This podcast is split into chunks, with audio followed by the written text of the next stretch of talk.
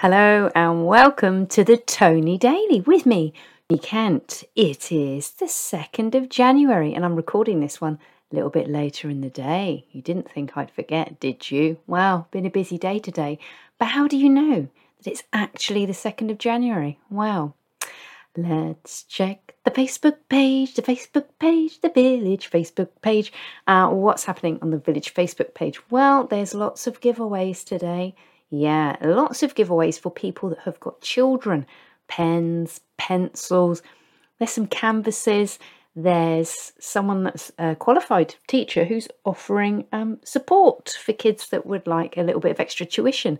So it's all about the kids on there today, and that is quite fitting because I've had very much a family day today, and uh, I'm so glad I waited to um, record this to later in the day because uh, we went to have the final part of Christmas with my in laws. We went to my sister in law's house, and um, it's always really lovely because her son and my brother in law's daughter are the same age as my daughter. And then my son makes a nice little gang of four. So, um, always good fun to be had. Always something memorable that gets said. And this time we were invited to bring our two dogs because you just can't leave them in the house for any great deal of time. So we did. what a mistake that was. Well, I don't know. It made it memorable uh, because we got in and within 30 seconds, one of our dogs had rubbed his bum on the cream carpet. Fortunately, they're well equipped for carpet stainage situations. Sorted that one out, thought, yeah, that'd be fine and then took the dogs in the garden so they could, you know, do their business. And they had a right old sniff around the borders because someone on that close has got a cat. And the cat had been busy using my sister in law's garden as a toilet. So, um, so there was that. And, and I thought I'd got the dogs to avoid it. So all be fine. Anyway, we're going to have a really nice dinner, which my sister in law has gone to a lot of effort to prepare and uh, getting all of us around two tables put together. What was there? There was, um, oh God, I can't do the maths. Four, five, six, seven, eight, nine, ten, eleven of us. I think 11 of us that had to all sit down. It was kind of like you've got to do a bit of musical chairs. Um, and once everybody is in the room, you're there. That's it. So everybody is sitting where they're sitting. There is much like passing of chairs around. It was, um, you know, all good fun and all well rehearsed. We've done this many times. And then you factor in two dogs, and my nephew went, "Hmm, I think that one of the dogs has farted." And he hadn't farted and he hadn't sharted either. No, when he was in the garden, it would appear that he had um, eaten some cat poo and then that had disagreed with him and he just threw it up under the table and then given what you now know in that you've got 11 people that have been kind of um, tetrised around these two tables you can't easily jump up and get out the room. So that was fun uh, but you know luckily uh, sister-in-law and her husband are extremely forgiving and it's tomorrow that my sister in law's husband is scheduled to clean the carpets in the house. So all was well in the end. And um, it kind of fits with.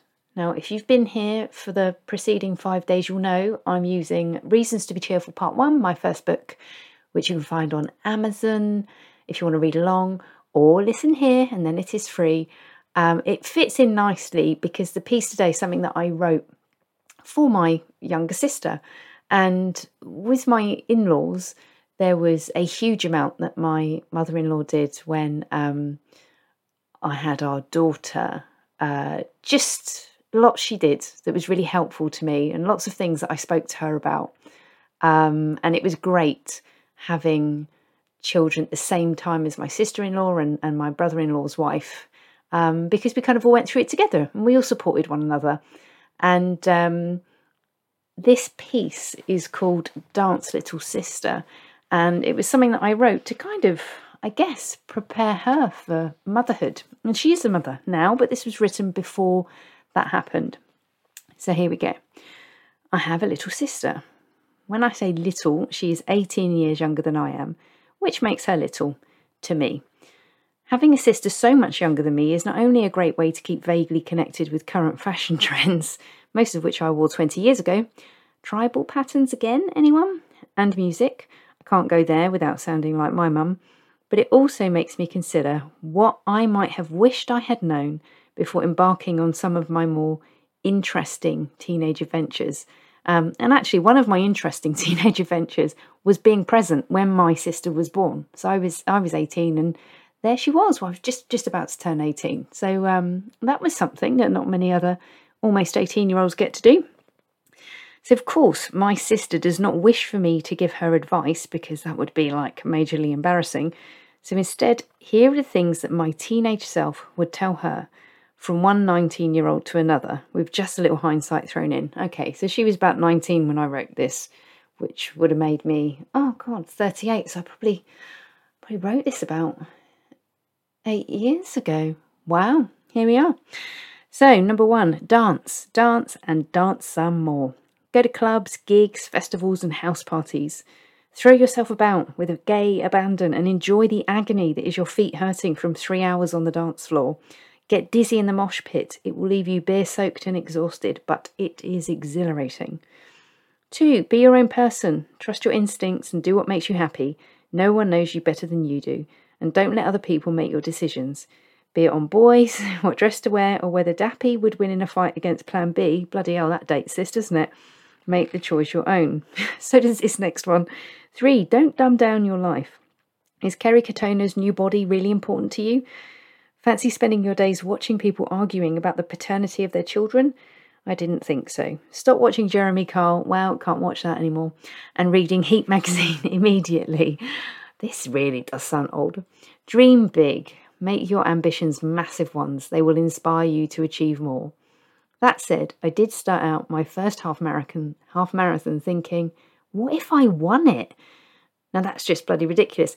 Now, again, today I would, well, in some workshops I've done on um, dealing with risk and growth mindset, the dream outrageously big is actually a very powerful thing to do because it expands your horizons beyond what you initially might have thought them to be. So, of course, I was never going to win the Reading Half Marathon, but it did give me the boost I needed to get to the end, after which I felt elated and then crippled and then sick, and then I cried because I couldn't find my husband and I didn't have a phone on me. I had to ask a stranger if I could borrow their phone. And I knew my husband's mobile number, and today it is the only other number that I know apart from my own. Sometimes getting what you want feels weird, but that's not a reason not to do it. Go after the big stuff. Five, wear a bikini. That flat stomach of yours is amazing. It won't look like that once your children have finished with it. Now, here's the thing. Um, so I was present when my sister had her daughter, Um, we're just like a family of Russian dolls. And um, my sister's little girl is four and a half now, and my sister's stomach is completely flat. So I was wrong on that one. She still looks fantastic. She posted a picture after which she had been she had been out partying, and she does look amazing still, the same as when she was 19. So that's it. I'm sure there's more, but my 19 year old self is busy figuring out how she's going to get to a house party that's 10 miles away when she can't drive and has no money for a taxi. Um, well, that was the advice that I would have given to her at 19. And uh, God, my daughter's not far off that now. Um, but I guess there is a thing there about um i tell you what i did think actually with everything that happens today where you go oh my god we took our dogs to my sister-in-law's house and one of them completely just um well well just was a dog basically and i did think it had been great training that we'd had the kids before because i remember the kids used to you'd take them to someone's house and they'd like throw when they were babies they would just throw up all their milk or poo all over the carpet.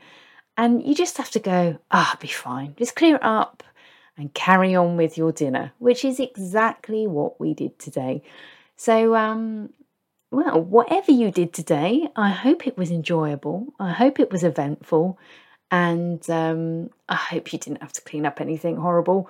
I will see you again tomorrow. Thank you for being part of the podcast today.